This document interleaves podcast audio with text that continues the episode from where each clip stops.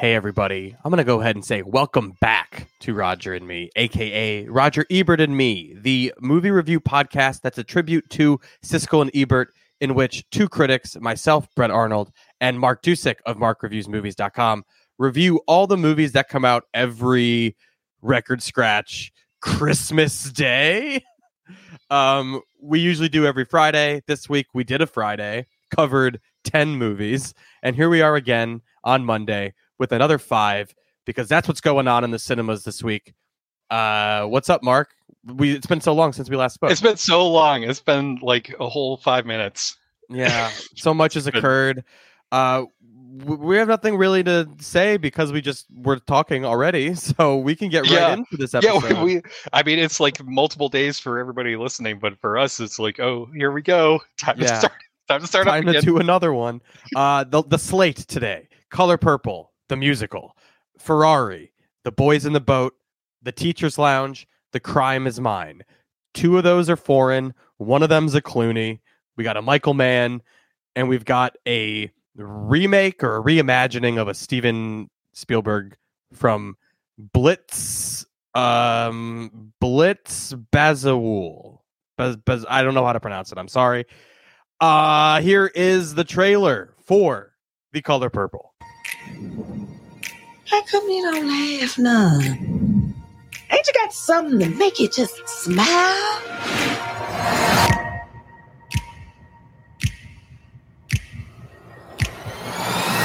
my sister, and I ain't seen her in years. You know, if you ain't gonna laugh, you need to sell your funny bone. oh! I was married to a man I didn't love. Whatever I say, go.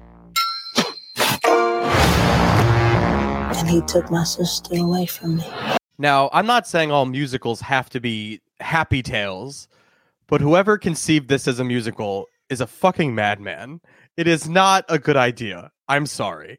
Um you can argue with the Hollywood adaptation that happened with Spielberg. I think people were saying that one like sanded the edges off of a tough novel that's about a woman being like raped and giving birth and those babies getting murdered or moved away to other people.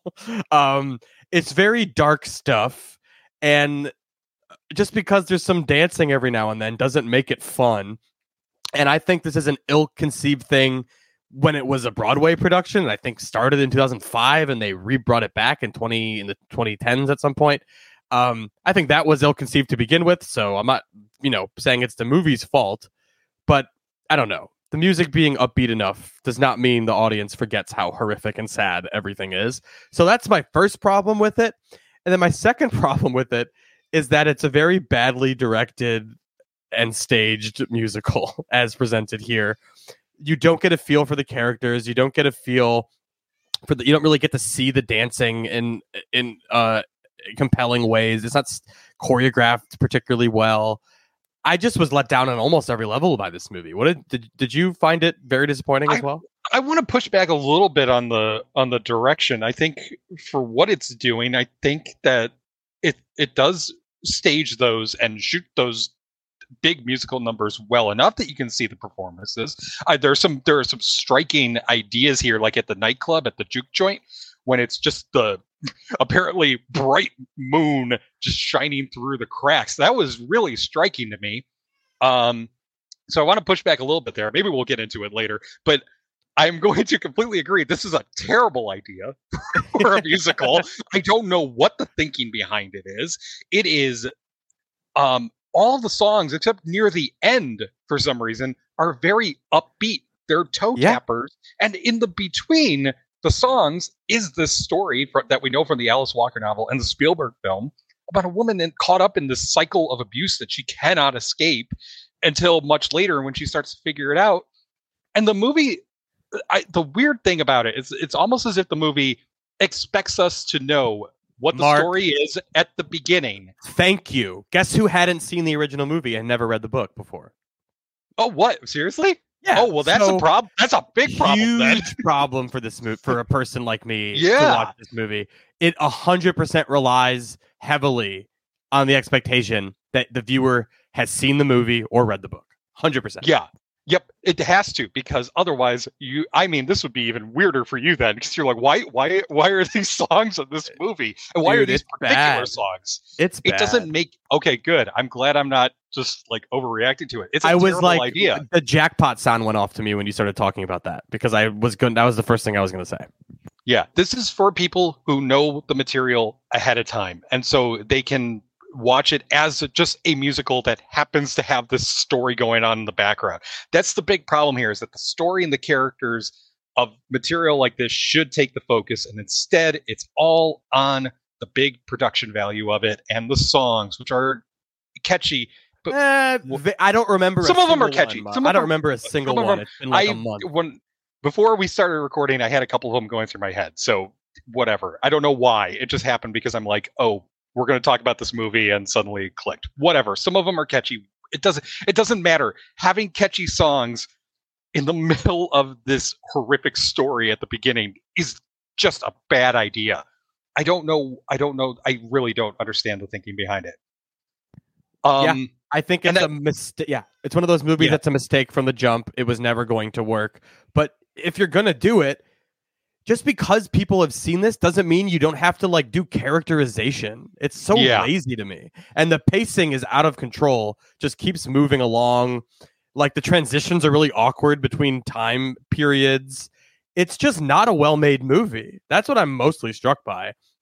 And then like the fact that it's inaccessible to someone who doesn't know it already is definitely a knock on it too. That's like not of how you make something. And like if you do, I don't know. Even if it, even if it, I don't know. I I ran out of thought there. Yeah, no, I mean, there's not. I mean, there's really uh, there's a lot to talk about here, but most of it is whether or not it serves the material. And since we both agree it doesn't, now we got to actually talk about what it's doing and how it's doing it. And I think the performances, if you just accept this as a bad idea that happens to be a musical, and how does the musical come across? I think the performances are quite good. I think there is. I think Very they are stagey. in general. Yeah, yeah, yeah, very stagey because it's a Broadway musical being put to the yeah, but it's still a movie. Whatever. So like I know. they I still know. they felt very stagey, but that's fine. Go ahead. Okay, whatever. I think they're fine. I think they get they they're really Fantasia Barrino is very strong. I think she's filling in some gaps that the screenplay has. That's the most frustrating part is there's a lot of character development that should be there in the story, but this movie doesn't care about the story because we it assumes we already know it. Whatever. She does a good job filling in those gaps, and she's she's really talented when she's singing. She's got this ballad near the end that's really good. Um, uh, Danielle Brooks, who I don't know, she was in the revival of the show. I think she's And so was Fantasia. Yeah, Oh, okay, perfect. So Mhm. the people who know the show are good in this. It makes That's- sense, That's yeah. good. Yeah, it makes total sense. They know the material. They know the characters. I'm assuming there were some cuts made to the show. I don't know for sure. I don't know the the Broadway show well enough to say anything. my if at all. Broadway buddy who sees everything has like, oh, I've seen that five times and it's very bad. like, Oh, okay. that's apparently the you but know, in terms of cuts, but maybe there aren't any. Um, Yeah. yeah. I don't know. I think the performances kind of work. There are some directorial choices that, in the big numbers, that worked for me, but it's all got this glossy look to it, which is fine Yeah. for the musical numbers, but it doesn't work for everything else that's going on here. it just doesn't have it doesn't keep up the energy either of the musical performances that like it doesn't like It can't. it, it doesn't breathe exactly because it's a horrifying story it doesn't like breeze through them in a nice way and it just feels like a crowd pleasing version of a story that took a lot of the harsh stuff out of it even though it's all still there in the background but it Yeah. doesn't, it doesn't like harp on it. But like i just don't know what this movie's focus is on. Like the music is boring. Uh there's no characters to grasp onto if you don't know the material already.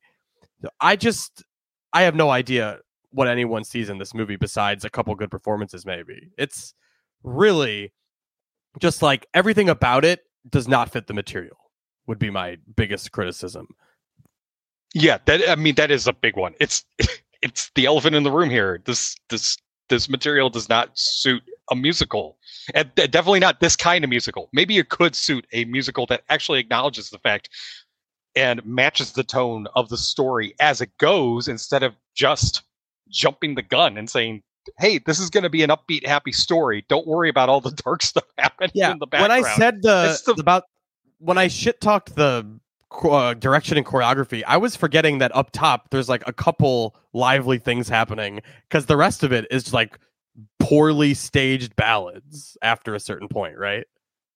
there's it will like near the end near the end Yeah. is more heavy on that part but there's i mean there's there's there's the hell no song which is not quite a ballad Oh, there's there's a song about um Shug Avery's um what's the silly song? Oh, Celie's pants.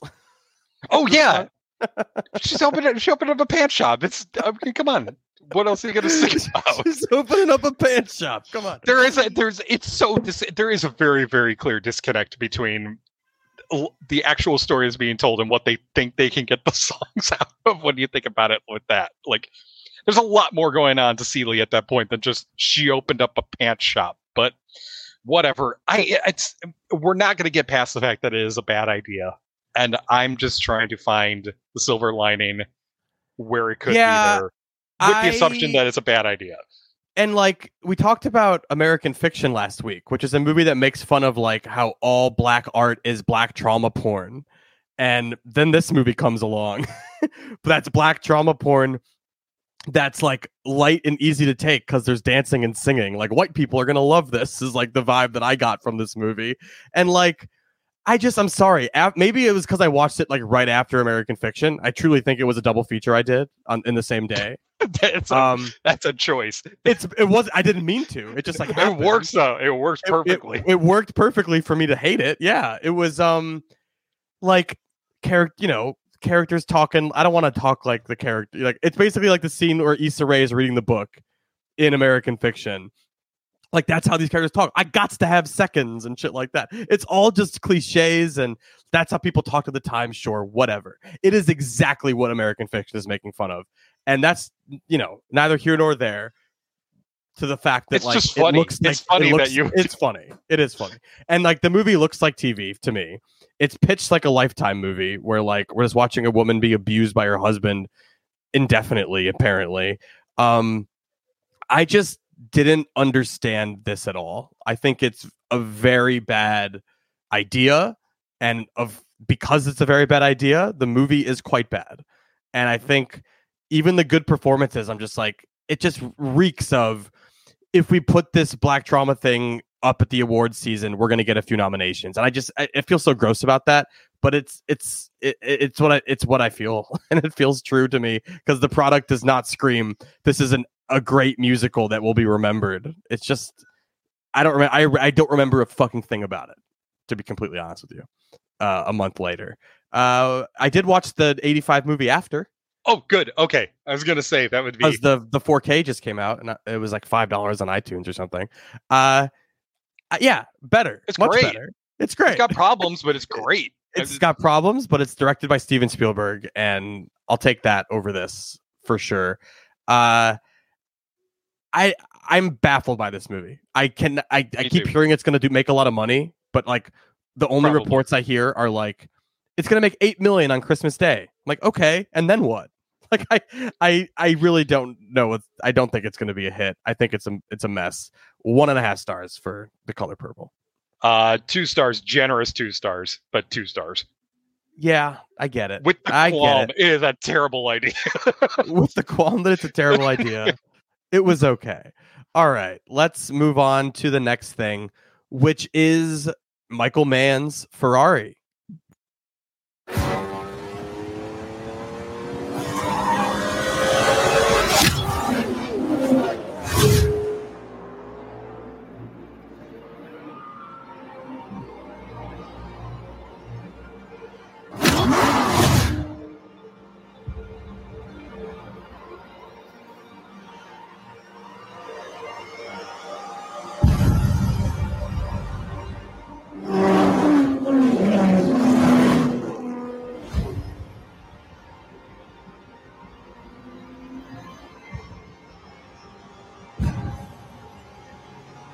The trailer should just say, "You will believe Shailene Woodley has an uh, Italian son named Piero."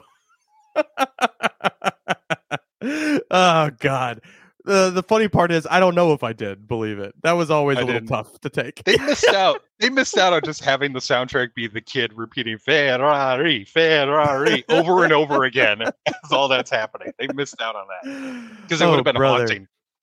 You know, I'm not going to say Shailene's bad in the movie because she's not, but she's not Italian in the movie. Um, and the, I mean, Adam Driver is obviously great here, but I think the person who walks away with this movie is Penelope Cruz.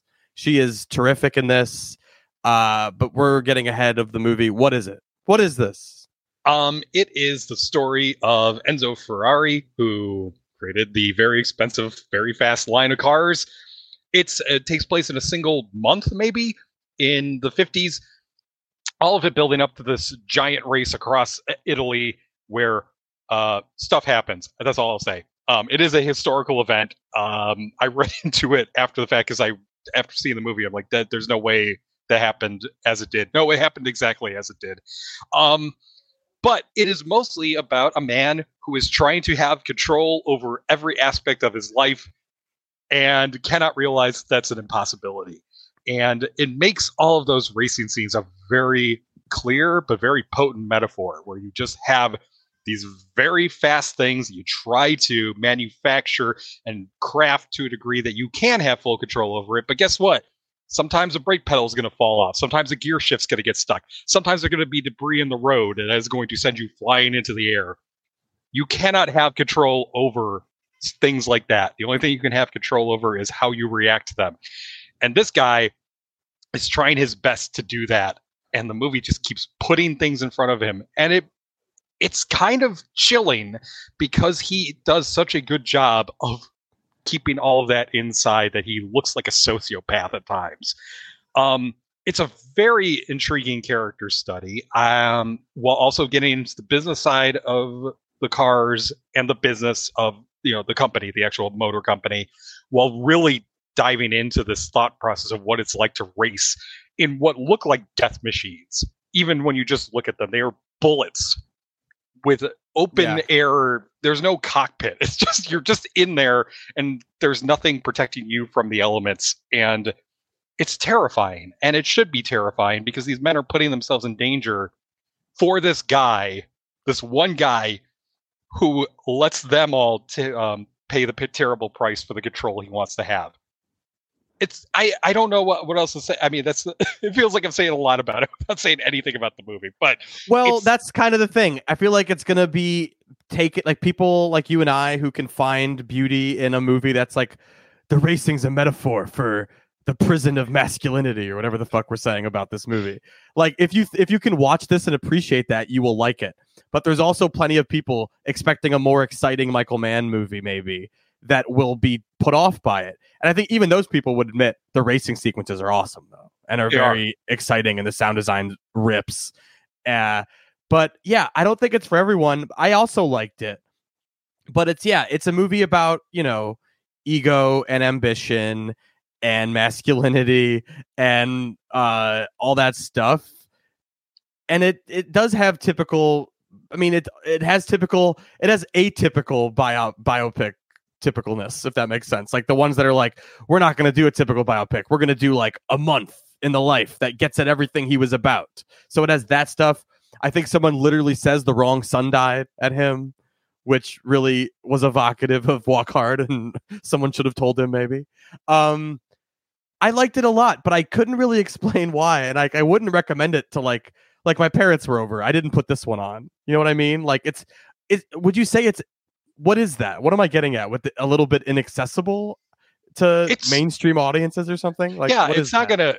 Yeah, it's it's it's it's it's one of those movies where I mean I think it's maybe just because Ford Ford v Ferrari came out and everybody loved it and Mm. such it's a mainstream very crowd pleaser. Yeah. very mainstream crowd pleaser that's like all building up to the race. This kind of flips that formula on its head instead that it's like it's about all of the big personalities on display, but it's about twisting them and showing like this is not glory.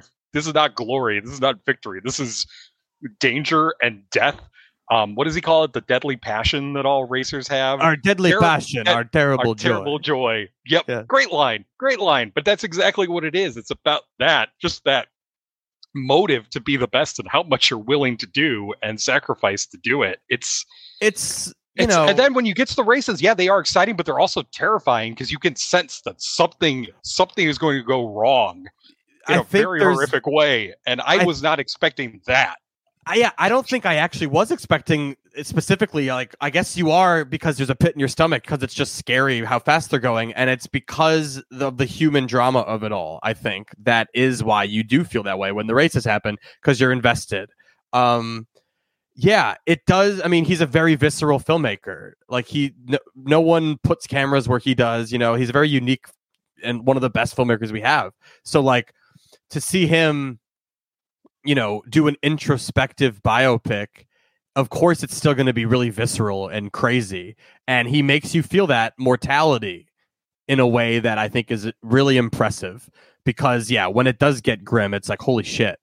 Uh I do feel like this could grow on me on repeat viewings because I, I I really liked it, but I'm still having a tough time being like, what did I like about that? It was just very standard biopic, like guy dealing with mass. I don't know. All I can keep saying is masculinity because what else I is mean, there? it's a lot of it. Yeah, it's a lot of it is masculinity about the expectations that he has for himself, that his mother has clearly put. There's a lot of there's a lot of side stuff happening, and maybe the disconnect, if there is some, is that it is trying to cram all of that the personal side, the business side, his love life. He's trying to put all of that into the short amount of time, not just in terms of the the, the movie's timeline, but the movie itself is relatively short because that ending race scene goes on for a while.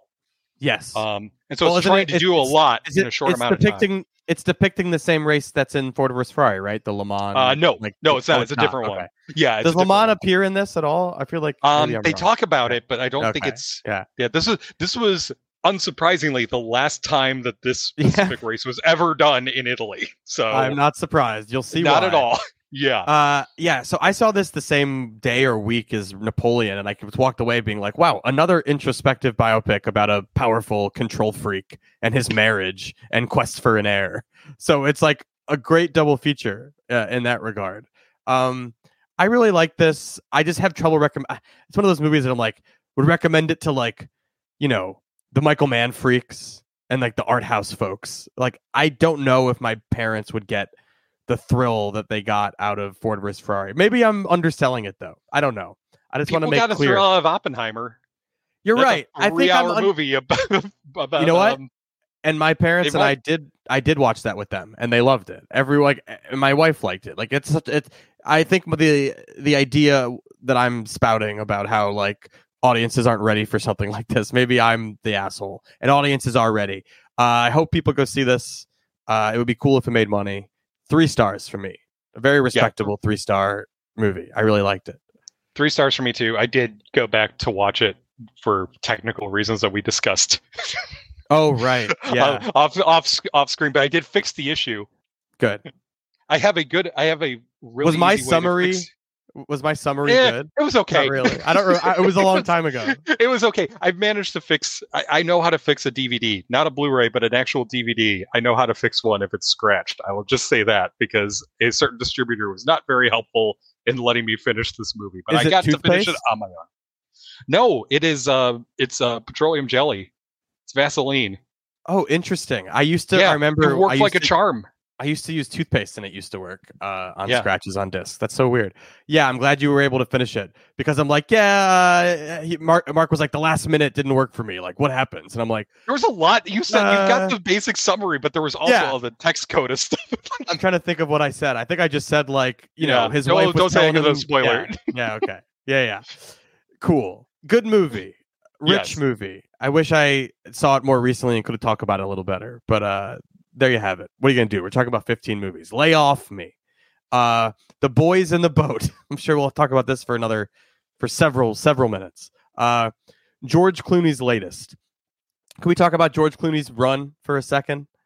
I gotta, I gotta if pull you up. have the- to, go ahead. I do have to. I have to pull up his run of directing because like the first few are like fine. I think people liked, you know, uh, uh, what's that movie called? Um, Confessions of a Dangerous Mind. People were fine with. Like, Good Night and Good Luck. People were fine with. Leatherheads was like the start of there may be some trouble here. Then he did the Ides of March, which definitely exists and people remember. But from 2014 on, let's this is just a rough, really rough uh, patch that makes him the king of directors that don't directing movies that do not exist. We've got The Monuments Men, we all know and love. Suburbicon, totally non-existent movie. The Midnight Sky, completely non-existent movie. The Tender Bar, oh, another very expensive streaming non-existent movie. And now we have. It seems like did he do one of these with every streamer? No, that's a uh, Midnight Sky's a Netflix. Tender Bar is an Amazon, and I think this is also an Amazon. But Oh no, this is this is theatrical. I mean, technically because it's MGM, it's gonna it's Oh, I it's see. But got it, got yeah. it, got it. Yeah, well, you could have fooled me. It does not feel like a theatrical movie. Here is the trailer for George Clooney's Return to Form, The Boys in the Boat. There are some moments in life you never forget. The depression hit everyone hard. No jobs, no food. We were broke. Looks like you still owe a balance on this semester. So, uh, what's that about making some money? You're the rowing team. You're on you get a part time job included, cheap place to live. Eight man crew is the most difficult team sport in the world. The average human body is just not meant for such things. Most of you will not be chosen. Beautiful speech, coach.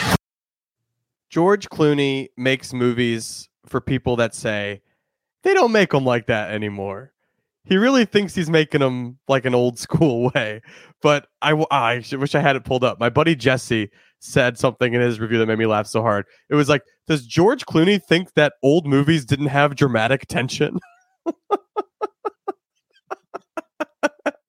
uh, this movie's quite bad, but uh, I'll let Mark get into that. oh, do I have to?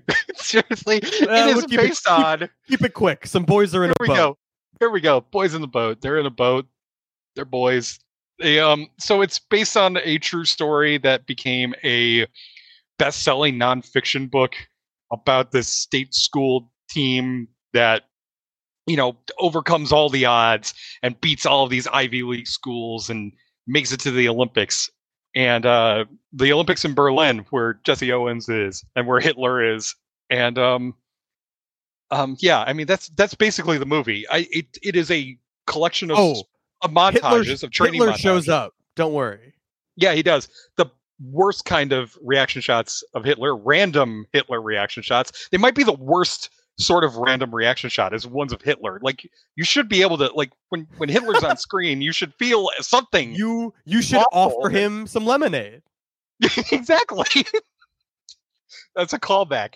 Anyway, Last to laugh to the it out. part one of this episode. um, but anyway, I mean, it's like eh, there's no there, there there's no dramatic tension here. You know exactly what's going to happen here, even if you don't know the story. Because why else would you make a movie about this? And Clooney doesn't have any sense of suspense or anything to it. It's just training montages and practice montages, and then montages of the actual races. You never get a sense of who these people are. It doesn't. It's I don't know why it's called the boys on the boat when it focuses on one guy, one of his them, girlfriend the whole time. and his girlfriend the entire time. And there are all these other characters in the boat with them, and they don't matter unless it comes up with some sort of mild suspense that gets you know resolved immediately. It's such a weird anticlimactic movie at every single moment. Yeah, you do not get a sense of the team because the movie's focused on this guy whose romance is the most boring. I don't remember. a Yeah. single, Oh. like who cares Jeez. about any they of this? knew each other and they knew each other like in grade school, and now they're both both at the same college. That's it. Yeah, great, cool. It's just the most bland, cliche-driven movie I've seen in a long time. I like that George Clooney hired Alexandre Desplat to do the score, as if to thinking like, well, if my movie sucks, at least I'll get a best score nomination because that guy wins Academy Awards every fucking year. I feel like. He gets Um, nominated for sure. So yeah, so they could get nominated, it could sneak in there, but oh god, I had something to say and I just completely fucking forgot it. So you keep going for now. Sorry. okay. Oh wait, I found You my notes. Oh, Terrific. good. Okay. You you keep going though. Go ahead. Oh no, I ran out. Go. Okay, Go on. Maybe yeah. we'll get, get something because I'm. Okay. Um there's just no way to make this stuff look cool either. Like the goofy like megaphone attachment that the jockeys have to wear. It's all just un- inherently uncinematic stuff, right? There's a reason the regatta scene in Social Network works, and it's because it's a scene and not a fucking movie. And oh, I remember what I wanted to say, Mark. In the press, George Clooney is out here talking shit about that scene in the social network. He says, if you actually look at that scene, it's really bad rowing. That's what he says. He's like he he tried really hard. He talks about how the editing in this movie, Boys in the Boat, how many cuts they had to do to make the rowing exciting. Acknowledging that it's very uncinematic and uninteresting. I just I have no idea what he why he made this movie because he seems to also think it's boring. Um, this is a that's a weird that's a weird thing to say because I can counter that argument that rowing is not cinematic with two words: the novice with Isabelle Yes! Fuhrman, hundred which makes you understand exactly why rowing is such a difficult sport and what you have Yeah. to do, what the human body has to endure to do it. This movie doesn't get any of that information across at all. It's such a weird thing that you spend so much time showing how difficult it is to train without actually explaining why rowing is the kind of sport it is and what it takes to actually do it. It's a weird, it's a weird thing. I I don't I- yeah. I found the setup com- compelling where it's like these guys, it's the Great Depression or whatever, and they're so poor, they're all just doing this for housing or whatever. Like Yeah, there's interesting, and- yeah, there's interesting stuff to that, but like that's the only period detail you get. That's I it, Like yeah. it's like that moment, and then it's it just moves on. It is a, it's like perfectly watchable. I don't want to like, it's like not tear your eyes out bad. It's the mo- it's just boring It's but watchable dull. It's yeah. it's so dull and like there's really ugly CGI overhead shots I think that like really took me out and it's just like clearly this like Clooney was able to make a deal with this with Amazon or whoever and just like gave him huge budgets to waste on these fucking vanity projects that no one sees. Um it is astounding kind of how this movie just kind of lays there. And to me it's not even bad. It's just boring and who cares and trite and like there's dialogue that made me laugh out loud that's so bad. It, I think it was like it's not about you or me, it's about the boat. like it's just really stupid shit like that. Um it's bad. It's a one and a half star movie. I like you said, it's not bad. It's not bad. As you said, it's bad. It is Yeah, I don't know. I'm also giving it one and a half. It's Yeah. not. It is not good, and this should be at least vaguely inspirational, but it's not because you can sense every beat that's coming. Because I, I don't, I don't know, and there's no, there's no tension, there's no suspense, there's no nothing to it because you don't understand the characters, you don't understand what they're going through. I just, Yeah, it just lies there. It's it's it's Yep. a whole lot of nothing. Maybe the book's interesting. Uh here's the trailer for a uh foreign film coming out from Sony. It's called Teachers' Lounge. Here's the trailer. Achtung, fertig, los!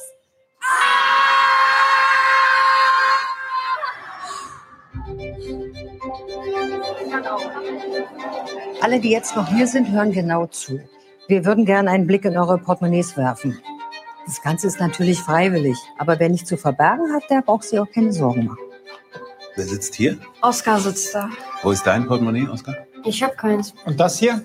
Freunde, wessen Platz ist das? Ich kann Ihre Empörung sehr wohl verstehen, Frau Nowak, aber Sie wissen nicht, wie lange das hier alles schon so geht. Es gibt an unserer Schule leider Leute, die klauen alles, was sie zwischen die Finger kriegen, und zwar einfach so.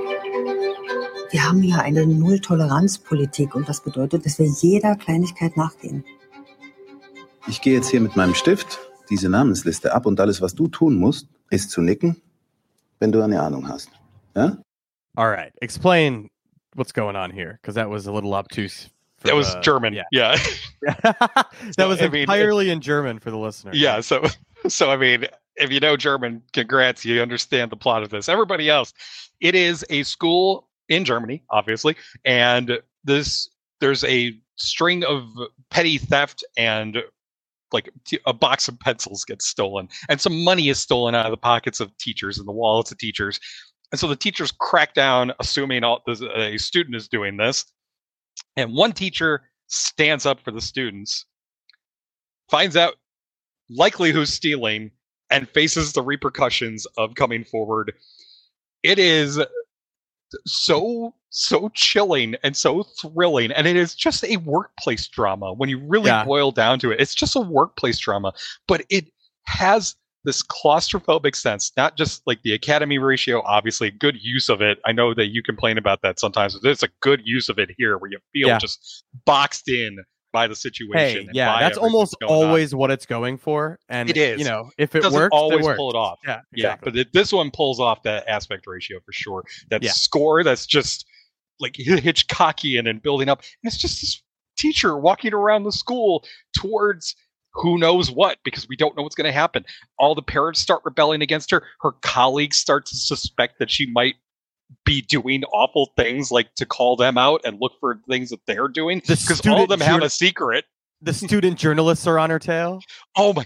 I The love school the student journalists newspaper. of this. Yeah. I, I, I don't know if it is if that scene if those scenes are supposed to be critical of modern day journalism or if it's like these kids are the future and maybe we Yeah. should be optimistic. I'm leaning towards the latter because I Yeah. really like the kids who just know exactly what a journalist is supposed to do and they go through with it. Yeah, I who really, understand really institutional politics and shit. Yeah, exactly. I really, really like this movie because of those Yeah. little details and that sense of it doesn't feel like a one to one parallel with the real world and how systems work, but it's all there. It's right there. Oh yeah, you could like, graft this onto this is a Yeah. movie about the way we live today. Sure. you could easily do that, but it doesn't. But I wasn't doing that. I think that's just a little extra bonus that like. This is what systems and institutions are going through right now. Like, what is the truth? How much do you have to provide as evidence, even though it's obvious? Yeah. for something to be like a reality as something that would be provable in a court of law or in the court of public opinion. I really like all of that stuff, but it's the details of just the way this school runs. This I have a feeling that a lot of teachers who watch this are going to feel um a very fond not fond, Yeah. but a sense of Seen. recognition for this. This is probably going to be a horror movie specifically for teachers. Um, it feels like it has that level of specificity where you understand everything that's going on here. Yeah, I really enjoyed this too. It's r- the the tension that's building as you're wa- yeah, as you're watching this teacher try to do the right thing ostensibly, right? Or what she thinks is the right thing. What I was struck by, and again, maybe it's just watching it in close proximity to this movie, but did you think it would pair nicely with Monster, a movie that was like Mhm. very much about school drama and the politics around that?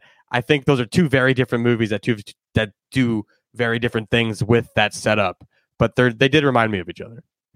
I thought it would make a good double feature also with Full Time that we talked about earlier Oh, yeah. this year, where it is just this very normal, everyday sort of situation that turns on its head, and you can feel like that just utter despair and tension that's going on from just an ordinary situation.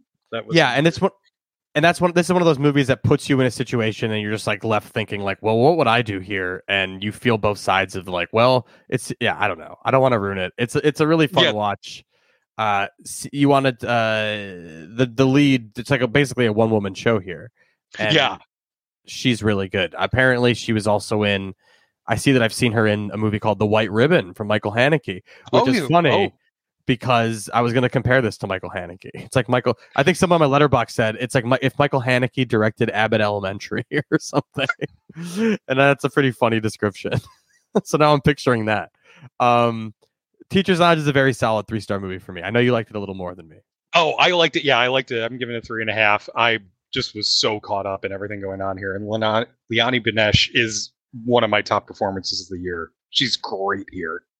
A great uncut gems stressful level experience if you're into that sort of thing. Uh yeah full time was a good pull because that's what that reminded me of too. Um all right let's talk about this last one a french film from a very famed french director. Here is the crime is mine. Mon crime in french i believe is the title. I don't know why that made me laugh. I don't speak french. Je suis une mauvaise actrice, toi une mauvaise avocate. Nous devons s'employer. Demain, nous serons à la rue. Seulement une bonne nouvelle. Inspecteur de la sûreté. Vous aviez bien rendez-vous chez Monsieur Montferrand Oui, Monsieur Montferrand est mort. il a été assassiné. J'avoue que sa mort soudaine est, est l'un des événements les plus heureux de ma vie. Monsieur Montferrand m'a sauté dessus. Enfin, mademoiselle. C'est un vieux cochon. Et elle aurait 5 ans de prison Pas forcément. Légitime défense. Alors c'est moi. Vous avouez, je suis le plus heureux des hommes. Moi aussi. Enfin, des femmes. We mentioned Screwball last week with uh, Anyone But You. Now we have a proper screwball comedy that feels straight out of the 30s or something. Uh, tell me about this. Yeah, this is the new one from Francois Ozon, and it is. It's a callback to the 1930s screwball comedies, and it nails it. It's a lot of fun. The performances are right on the. They're right there. They're keeping up with the material, which is all about rat-a-tat dialogue and people being silly.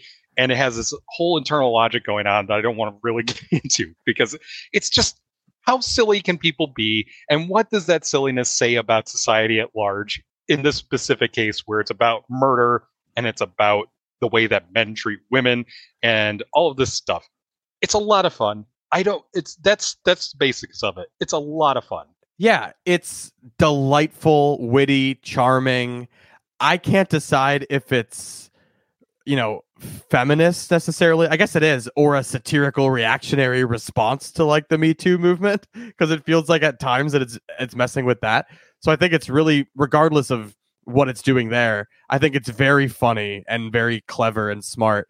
I, I wrote down so much dialogue. The one that I like the most is this crime is getting thorny. Next time I'll commit it myself. It's just very silly turns of phrase about the situation. As you said, rat a tat dialogue that if you're worried about like it's a French movie, can I keep up with that in subtitles? Like, yeah, it's still funny. I still had a great Mhm. time reading the jokes or whatever. Um it's definitely a big satire about society and the way we live today, would you say, perhaps? Yeah, it's about society. It's about the legal system. It is uh, very much about Hollywood and some things that have come up recently. But all of this stuff was going on back then, and apparently even in Paris. So this wannabe actress trying to get into a big play. Producer invites her over to his bachelor pad, and you know tries to solicit her to become his mistress.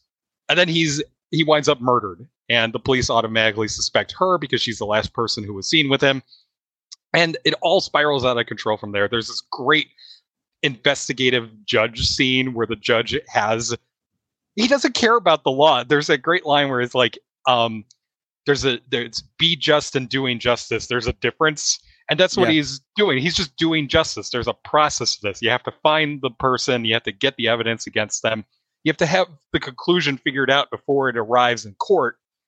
And then I, I, I really love all those little details, and they're all so funny, and the actors are so good. I can't emphasize it enough. All the actors here, from that judge, there's a prosecutor whose his closing argument is essentially, "We have to convict this woman because otherwise my wife might kill me if I take a mistress." Yes. it's so so many great scenes and so much so much funny dialogue. Oh, I forgot the boyfriend. The boyfriend who's like he's the heir to this tire empire, and instead of just getting a job, Yeah. either with his dad or just a job period, is like, no, I'm gonna marry a rich woman because you deserve to have a comfortable life. But it's okay Right. because she's very plain. She's not as pretty as you, so you don't have to feel so. There's so much great stuff here. And There that's is. just the beginning of that character arc. It's oh man. I mean, the plot itself of like why they agreed to say they did a crime they maybe didn't do is so funny and silly. Yeah. And the way it all plays out is great. The trial, etc. Yeah, it's just kind of a delight. It's a very funny movie. It's a, uh, it's very different from things I've seen from the director. Yeah, I haven't seen he does some stuff. comedy, Yeah. but he's ne- I don't think he's ever done anything this. I mean, this he's straightforward to the point comedy. This is a comedy. I think like Eight Women had some had some humor to it, but Right. nothing like this. And he did the remake of Swimming Pool, right? That's like his biggest Yeah, thing. that's his big one. Yeah, and then I love Double Lover. Did you did you review that in I 2017? I don't think I saw that one. I loved it so much when I got the email from the company that made it to send a Blu-ray for press. I was like, yes, I'll take it. So I have that movie. Uh, it's on Mubi if you have that service and you want to see Okay. it. Um, really interesting movie that apparently, based on my Letterboxd, people were very mixed on, but I liked. Um, but yeah, totally different tone for him, and I think it was really funny. And you just don't see you don't see a 1930s screwball comedy played perfectly like that anymore. Except last year they tried. There was that Saoirse Ronan thing that I didn't like at all. Yeah, that was what was that called? See how they I- run. See That How They was Run. that I was yeah. I'm like that. That movie should have been catnip for me, and it didn't work. This one works, and I, I yeah, I really it, like it. it- It's striking because I agree that other movie didn't work at all, and this is the same thing basically, and it's it's much better. Uh, the French do it better. What can we say? Uh, the say? crime is mine. Three stars for me. Uh, three stars for me too, but a strong three stars. I really enjoyed this. All right, folks. We will see you in 2024 with some probably to be really, really, probably really great movies in January to talk about. I'm sure the the year's usually front loaded with really great content. Uh, but before then, we'll probably have a best of the year, uh, best performances like what we did last year. Uh, I'm assuming we'll do that. Uh, so thank you for listening. Give us reviews on Apple Podcasts, Spotify. If you're on YouTube, jump over to those other places and give us reviews, please. Thank you. Goodbye.